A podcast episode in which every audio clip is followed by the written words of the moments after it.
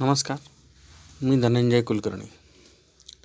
आजच्या पॉडकास्ट एपिसोडमध्ये आपण पाहणार आहोत की कोणत्याही बचत खात्यामध्ये 10,000 असणे आवश्यक आहे का. तर परिस्थिती आणि वास्तव फार वेगळे आहे.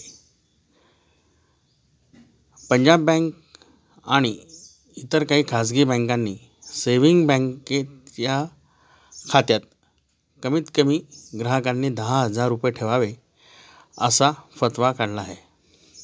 तशी सुरुवात केली आहे, पण सरसकट ही सुरुवात सगळ्याच बँकांनी केलेली नाही. यासंबंधी state bank of India, bank of Baroda आणि तत्सम काही राष्ट्रीयकृत बँका यांनी याची सुरुवात केलेली नाही.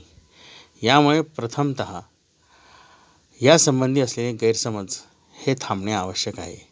या 10,000च्या मिनिमम बॅलन्सने जो काही हायवॉक झालेला आहे किंवा जी भीती वाटते आहे सर्वसामान्य व्यक्तींना की कमीत कमी आपल्याला बँकेत 10,000 रुपये ठेवावे लागतील, पण तसे काहीच नाही. औरंगाबादच्या स्टेट बँक ऑफ इंडियाच्या कोणत्याही शाखेतील बचत खात्यात किंवा सुकन्या योजनेच्या असो किंवा लहान मुलांच्या शिष्यवृत्तीच्या खात्यात असो, 10,000 रुपये ठेवणे आवश्यक नाही असे बँकेनेच स्पष्ट केले आहे. यासंबंधी खरे तर रिझर्व्ह बँक ऑफ इंडियानेही खुलासे केलेले आहेत, पण काही बँकांच्या उलटसुलट अफवांमुळे आणि उलटसुलट फतव्यांमुळे सर्वसामान्य जनतेला वाटत आहे की बचत खात्यात कमीत कमी 10,000 रुपये ठेवणे आवश्यक आहे. साहजिक आहे, नुसते 10,000 रुपये आजच्या ह्या पॅन्डेमिक आणि क्रिटिकल सिच्युएशनमध्ये बँक खात्यात पडून राहिले तर त्याचा काहीच उपयोग नाही. उलट ते बिनव्याजीही असू शकतात अशासुद्धा काही लोकांचा गैरसमज आहे. परंतु सरसकट सर्वच बँकांनी बचत खात्यामध्ये 10,000 रुपये ठेवणे हा नियम केला आहे असे नाही, हे पुन्हा एकदा अधोरेखित करतो. स्टेट बँक ऑफ इंडियाने तर याची अंमलबजावणी केलेली नाही हे सुद्धा अधोरेखित करतो.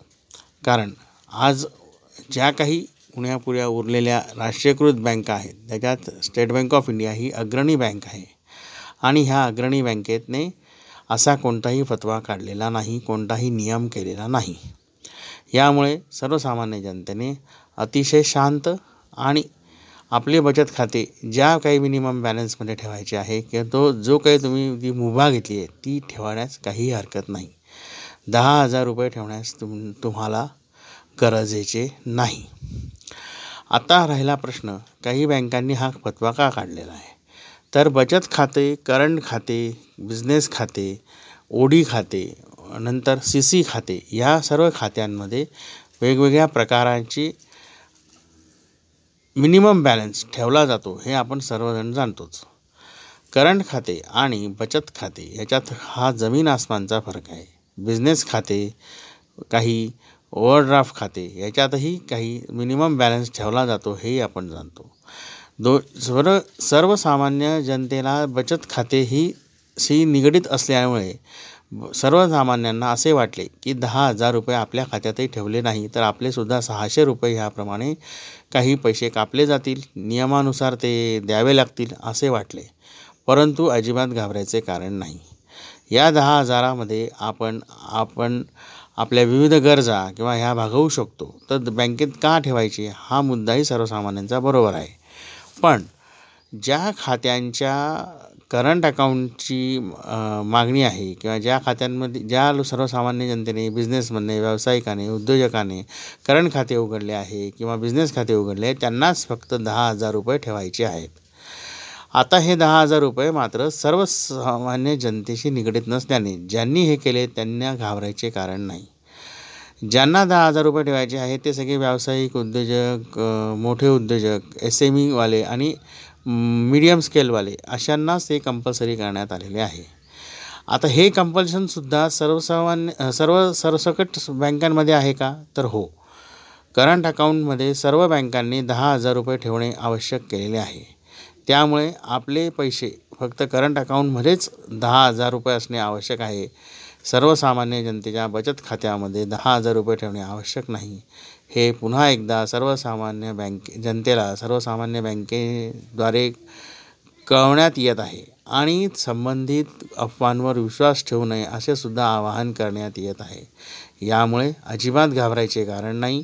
सर्वसामान्य बँकेच्या वेबसाईट्सवर जाऊन सर्वसामान्य जनतेने ते पाहावे, सगळे नियम पडताळून पाहावे आणि संबंधित अधिकाऱ्यांची जर आपली ओळख असेल तर त्यांच्याशी जाऊन चर्चा करावी, हे एवढेच सांगतो आणि हा एपिसोड इथे थांबवतो.